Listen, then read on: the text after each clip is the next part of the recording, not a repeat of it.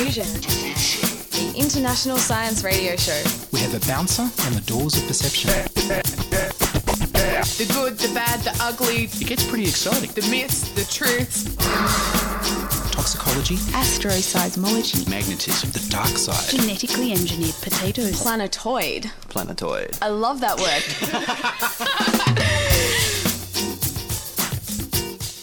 Hello and welcome to Diffusion. Sit back and relax while we encode your brain with weird and wonderful science.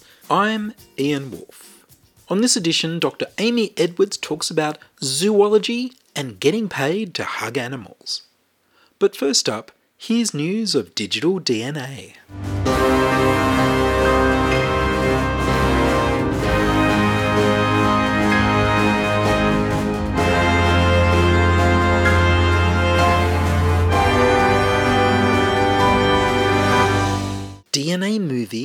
The Opera House. Twist Biosciences have done a deal with the National Film and Sound Archives of Australia for a trial of DNA data storage. A video of Cathy Freeman's Olympic gold medal winning race was encoded onto DNA and then projected onto the sails of the Sydney Opera House. Long term data storage is a problem, as every method we have breaks down in a very short period of time, and so data has to be copied frequently to new media. It's also a problem because the amount of data that we're generating is growing faster than we can produce new storage. As well as having more space for data and storage that lasts longer than a few years, ideally we'd like recordings of historical documents, videos, music, and films, as well as scientific data, to be available for future generations. DNA stores biological information about how to build organisms encoded into four amino acids adenine, cytosine, guanine, and thymine. ACGT. DNA data storage might be the solution to our data problems. In 1999, a team from Mount Sinai School of Medicine in New York stored encoded words in a segment of human DNA strands in the form of microdots. Each letter, symbol, and number was encoded as three of the four possible base letters. They encoded the message June 6 Invasion, Normandy. In 2001, a Stony Brook University team in New York stored and retrieved from DNA the opening lines of Charles Dickens' A Tale of Two Cities.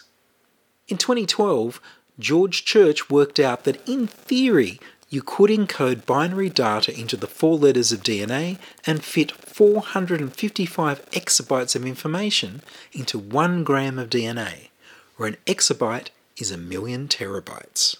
His team digitally encoded a 659 kilobyte version of a book in several short strands of DNA. They chose 0 to be represented as A or C and 1 as T or G. They encoded and read back one of Church's own books called Regenesis How Synthetic Biology Will Reinvent Nature and Ourselves. In 2013, Nick Goldman and his team at the European Bioinformatics Institute used Huffman lossless digital compression to encode 740 kilobytes of digital data, including Shakespeare's sonnets, Watson and Crick's classic DNA helix paper, published in 1954, a JPEG color image, and an MP3 audio file containing an extract of the famous speech by Martin Luther King onto strands of DNA. In 2015, a team at the Swiss Federal Institute of Technology encoded 83 kilobytes of text from the Swiss Federal Charter of 1291 and the English translation of the method of Archimedes into DNA using an error correction scheme. They next encased the DNA sequence in a microscopic glass bead, like a fossil in amber. They subjected it to 70 degrees Celsius heat for a week to simulate 2,000 years of aging. This showed that inside the glass bead, the DNA was preserved. They dissolved the glass in dilute hydrofluoric acid to release the DNA so they could read it with polymerase chain reaction amplification. The DNA would have to be dried and encased in a glass bead again to be stored after reading. Later in 2015, a team from the University of Illinois worked out a system of rewritable data storage where they could take the DNA out of the glass bead, update the data and then re encase the DNA in a new glass bead. In 2017, researchers from the New York Genome Center and Columbia University developed a highly robust storage mechanism called DNA Fountain, which they used to store 2 megabytes of data, including a movie and a complete computer operating system. Later in 2017, a team from Harvard University used the CRISPR Cas9 gene editing tool to encode the pixel values of black and white low resolution images of a human hand and a short movie of five frames of a galloping mare from Edward Muybridge's 1878 human and animal locomotion movie at 36 by 26 pixels. The data was engineered into a living population of bacteria. In March 2019, a team at the University of Washington worked with Microsoft to create a machine that automatically encodes data into DNA instead of people having to do it by hand. And the machine is also able to read the data back. The machine uses glass bottles of chemicals to build DNA strands and a tiny sequencing machine from Oxford Nanopore to read them out again. In March 2019, the team was able to store and retrieve just a single word, hello, or 5 bytes of data. The process took 21 hours, mostly because of the slow chemical reactions involved in writing DNA. In June 2019, Catalog Technologies, a startup based in Boston, encoded all of 2019's Wikipedia, 16 gigabytes of data, using technology similar to inkjet printers and a new method of coding with different combinations of pre built DNA molecules. In November 2019, the United Nations Children's Fund, UNICEF, asked Twist Bioscience to encode the Convention on the Rights of the Child into DNA. Twist Biosciences synthesized the DNA on a microfluidic silicon chip before encasing the DNA in a microscopic glass bead for storage. In April 2020, researchers at the University of Illinois and the University of Texas demonstrated a new method of recording information in DNA that's not unlike the cardboard punch cards used in early computers. They used enzymes to leave small nicks in different locations on the DNA strand that can be used to hold and retrieve information with less errors. Now, in September 2020, Twist Bioscience and Professor Grass from the Swiss Federal Institute of Technology are teaming up for a range of ambitious projects. They're encoding a six part Netflix TV drama about synthetic biology called Biohackers into DNA for storage in glass beads. They're also working with the Arch Mission Foundation to encode an archive into DNA and then send that archive to the moon for long term storage as a time capsule. The archive will feature, among other items, 10,000 crowdsourced photos and the full text of 20 books. The moon launch was planned for later in 2020, but I imagine that's been postponed due to the COVID 19 pandemic. Twist Biosciences have partnered with the National Film and Sound Archive of Australia and the Olympic Foundation for Culture and Heritage for the 20th anniversary of the Sydney Olympics to create a DNA archive of Dawn Fraser winning the gold medal for her 400 metre final race. It's a pilot project to test the potential of DNA data storage technology. The DNA in microscopic glass beads is stored in a tiny vial at the National Film and Sound Archive. On the evening of the 25th of September 2020, they teamed up with the Australian Olympic Committee to celebrate both the preservation of this historic video on DNA and the anniversary of Freeman's race with a special projection of the footage on the sails of the Sydney Opera House. An alternative to storing the DNA in glass beads is to engineer the synthetic DNA into a living organism, like plants. You could just keep a big population of the plants alive in a garden in hopes that enough will survive into the future to be decoded and rendered back into data. You could have a tree of knowledge.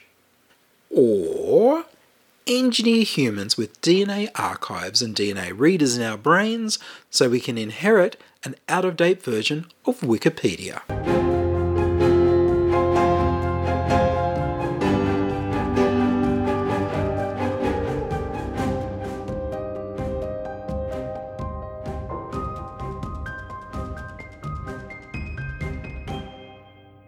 You're listening to Ian Wolfe on Diffusion Science Radio. Send emails to science at diffusionradio.com. We're brought to you across Australia on the Community Radio Network and podcast over the internet on www.diffusionradio.com. Tracking cats, sex ratios, and cuddling animals. Dr. Amy Edwards is a zoologist with the New South Wales National Parks and Wildlife Service. We spoke by Zoom, and I began by asking Amy what her latest research project is about. So at the moment, I actually work on the feral cat research team. So I'm looking at sort of the best method to control feral cats in national parks. And then the work that we were doing in the video was to look at how feral cats are impacting the native species and whether our control methods on cats are being reflected with that next step into the native species sort of recovery.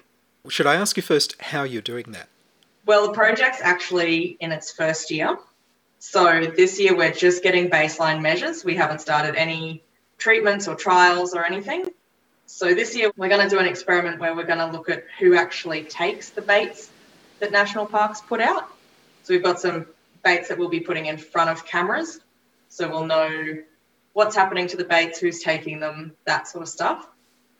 And then to see that sort of flow on, we'll also be catching cats and putting collars on them, tracking them through the rest of their life until the end of the project.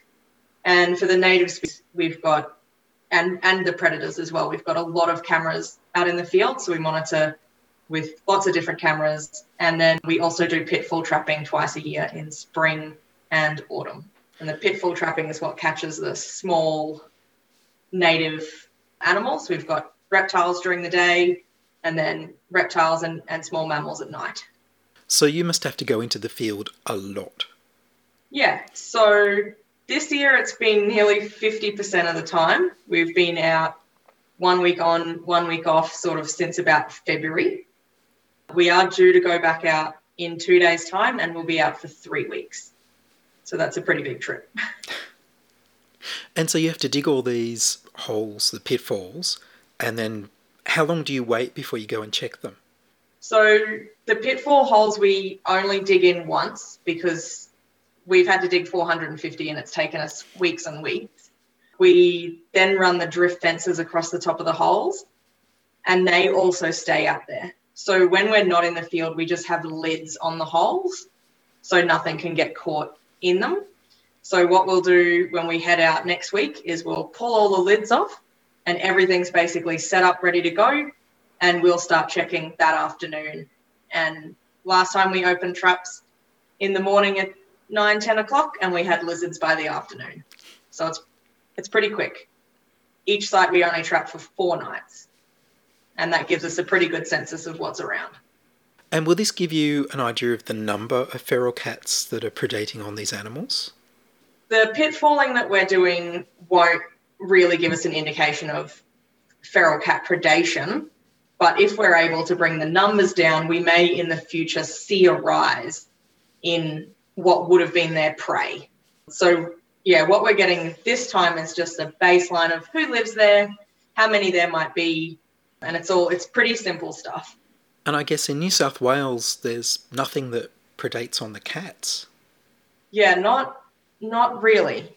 You know, you might have something take kittens, an eagle or or someone else that's hanging around, a dingo maybe, wild dog. But yeah, cats don't have a lot of predators themselves. Do we have many dingoes in New South Wales? Yeah. Oh. Yep. Yeah, we have dingoes, wild dogs. Whether or not they're pure dingoes or however people tend to look at dingoes, but we've definitely got some sandy coloured wild dogs walking around out there. I would say they're they're covering most of New South Wales.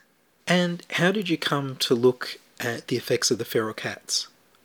So I've always sort of been interested in conservation projects. I did my PhD and my first postdoc on sort of captive breeding, sex ratios, and that sort of stuff. And for me, it was sort of it's conservation work, but it was one step removed. So I was sort of getting the information that maybe someone else could use to make a difference, which is why I sort of moved into national parks. So now we're still doing research, we're on the ground, and we're, you know, actually using the knowledge that we have and that others have to actually perform conservation work. So that's sort of how why I moved into it. And so that must be quite a career path. Did you decide from the beginning that conservation was why you were doing science? Not really. When I first left school and started my Bachelor of Science, I actually started in chemistry and physics, which was really just because I had a really good chemistry teacher in high school. And then when I got to university, I realized that I didn't like chemistry at all. And what I actually wanted to do was just cuddle animals. So I did my honors and my PhD and decided that I was, you know, going to go down the road of being a zoologist rather than a vet. I want to help animals, but I don't necessarily want to spend my days with cats and dogs and, and dealing with ill animals that vets have, you know, sick and dying animals all the time. I'd rather something that's happy and healthy and running around the bush, but I still need to cuddle it that's why I like trapping. so I guess the conservation has always sort of been there. But yeah, it was probably more just the cuddling was how I got into it. I just need just want to play with animals all day and have someone pay me to do it. That's a large number of animals that you have to get all the information about to to learn about to be able to do your work. Yeah. There's I guess you get like a baseline level of information that kind of for me I've always focused on mammals. So I know a little bit about birds and reptiles and, and fish, and I did a bit of marine. But even if you're focused on one group of mammals, you're just looking at so much variation and so much knowledge. And unless you specialize on one species that lives in one area that doesn't have any variation, then there's just going to be so much that you don't know. Tell me about the wallabies. So during a postdoc that I did at La Trobe University in Melbourne, I was working on Tammar wallabies over on Kangaroo Island. And we were actually looking at whether we could work out the sex of the sperm of the wallaby. So we would take a sample from a male and then take it back to the lab and essentially use um, pieces of DNA to make the sperm glow different colors if it had an X chromosome and would be a girl or a Y chromosome that would end up being a boy. And then we would sit in a dark room and count thousands upon thousands of sperm to see whether there was actually equal numbers, because science predicts that there should be. But in everything that we've ever measured, it's not. So we went over and, and studied this wild population of wallabies, and we more or less expected it to be 50 50. But we ended up seeing a huge Y bias, quite significant Y bias, so tending towards male offspring. And we thought, well, that's super weird. So we actually decided, like, really quick, pack our bags, let's go back and see what the babies are. So we went over and we started catching wallabies. And what we found was that the babies that were just being born were also male biased. And we thought, maybe there's actually something here. But then we started looking at the older babies and it had flipped. And by the time the babies were sort of large pouch young, getting ready to leave the pouch, there was significantly more females. So what we think is happening is that mothers and fathers have different reasons for wanting sons and daughters. The fathers were invested in having sons, while the mothers were invested in having daughters. And a lot of mothers that ended up with sons had lost them and started a new pregnancy. And only the mothers who had daughters kept the baby until it was grown up. So it was this sort of conflict between what the parents wanted. And in the end, the mother won because she was the one carrying the baby. It almost sounds like there'd be no males left.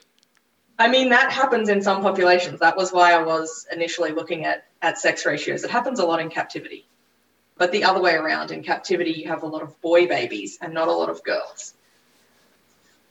So you were involved with Young Tassie Scientists and Science Week. What were you doing? So I've been involved with the Young Tassie Scientists for about six years. I started in, I think, the second year of my PhD. And when I started, it was, I think I did one one week long road trip and I went out to schools and did 10 minute science shows. And I wasn't overly confident at the time. I was working on sex ratios and sex and there is no way to talk to seven year olds about that and to make that interesting. and I really struggled. And working with the young Tassie scientists and, and you know going for so many years, after I think about year three or four, I started doing sex shows in schools. And I would talk to even the little kids about, you know, sex ratios and offspring and where, where do babies come from and who are mammals. And in the end, we would make butter from cream. And we'd talk about, you know, butter and cream come from milk and why is milk important and mammals have milk. And these little kids would get really into it. And the older kids, I would, of course, embarrass them and actually talk about my research and sperm sex ratios and make them all giggle, and the teachers would have a great time. And I think having so much fun is why I stuck around. In the end, I was going out on multiple trips, and I've been to every corner of Tasmania with the young Tassie scientists, visited so many schools and done so many shows, and you just get this feedback from working with kids and with the public. And it just re energizes your love of science, I guess, and why you're doing the things you're doing. And this year I've done it all by distance. I actually left Tassie four years ago and I've still been in the Young Tassie Scientists. So I've travelled back every year except for this year. And this year it was all all shot on video out in my national parks here. And did you get any fun questions from the kids? I actually this year I had probably the most interesting question that I've ever been asked. So usually being a zoologist, they get, what's your favorite animal? And, you know, have you ever traveled overseas to see the lions? Um, and they're great questions, but I had one kid ask whether I'd ever gotten into trouble or what was the most dangerous thing that had happened while I was doing science. And that was a great question. I've definitely made some really questionable choices. Uh, so that was really fun to sort of, you know, share some experiences that I had with kids while I was, you know, traveling overseas and and that sort of stuff and doing science in other places. And I think they really liked liked hearing that as well, that we all make bad choices sometimes. Does it get dangerous out there in New South Wales? I mean, it it can do, particularly I guess if you're doing nighttime fieldwork. New South Wales, Tassie, Victoria, I've done nighttime fieldwork in in all of them. And there's there's often people out in the bush that maybe shouldn't be out there at 2 a.m. and you know we're trying to catch platypus or catch wallabies and yeah, there's always someone hanging around and it can be a, be a little bit scary.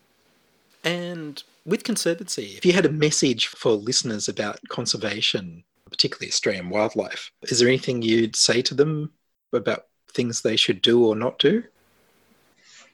I think the biggest thing with conservation in Australia is education.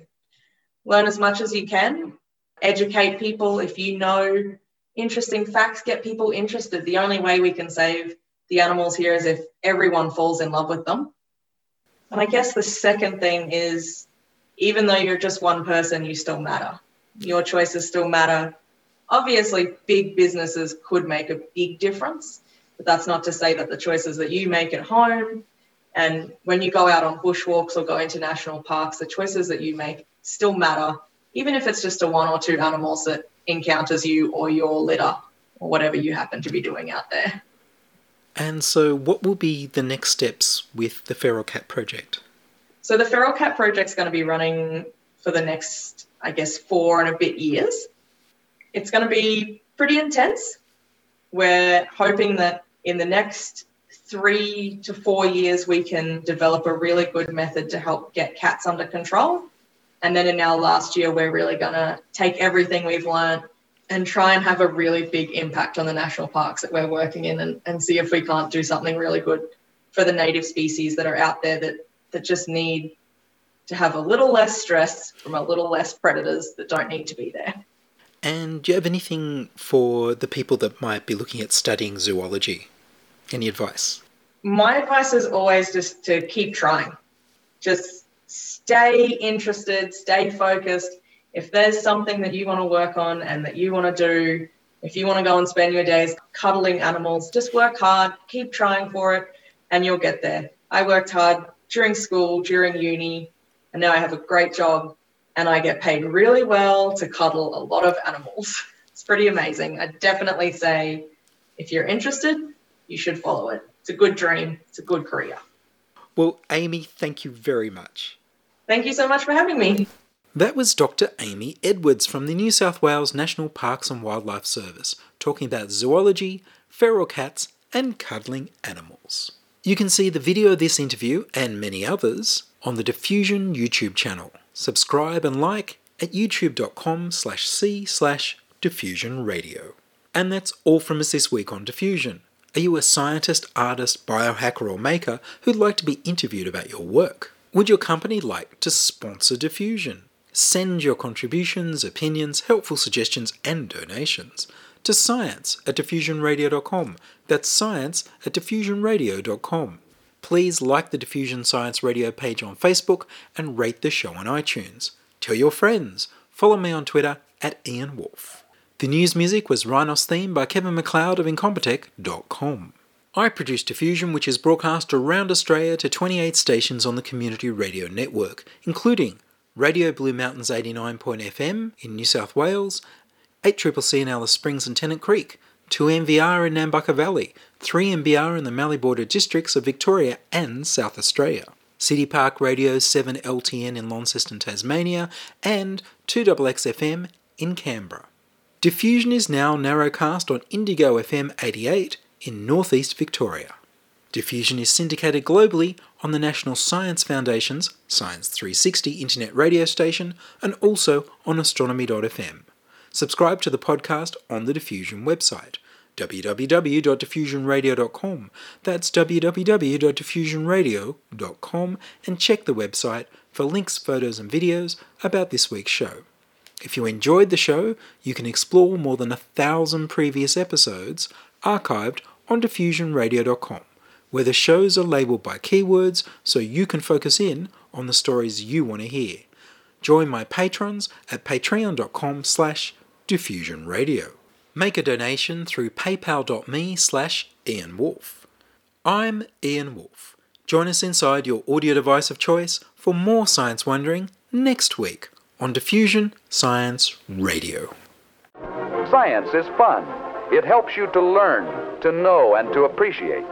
When you study science, you may go on field trips. You discover the marvelous interrelationships between all living things. You learn to read the history of the earth as it is written in rocks and fossils. You find out what makes things tick. Everything from a molecule to a living organism. In the study of science is found the most useful and satisfying knowledge of man. Knowledge of his physical world, its past, its present, and its future. And in your moments of relaxation, now and in the years to come, you will find the study of science leading you into fascinating pursuits photography, collecting. Why study science? Study science because you will find in the study of science a richer, more rewarding life.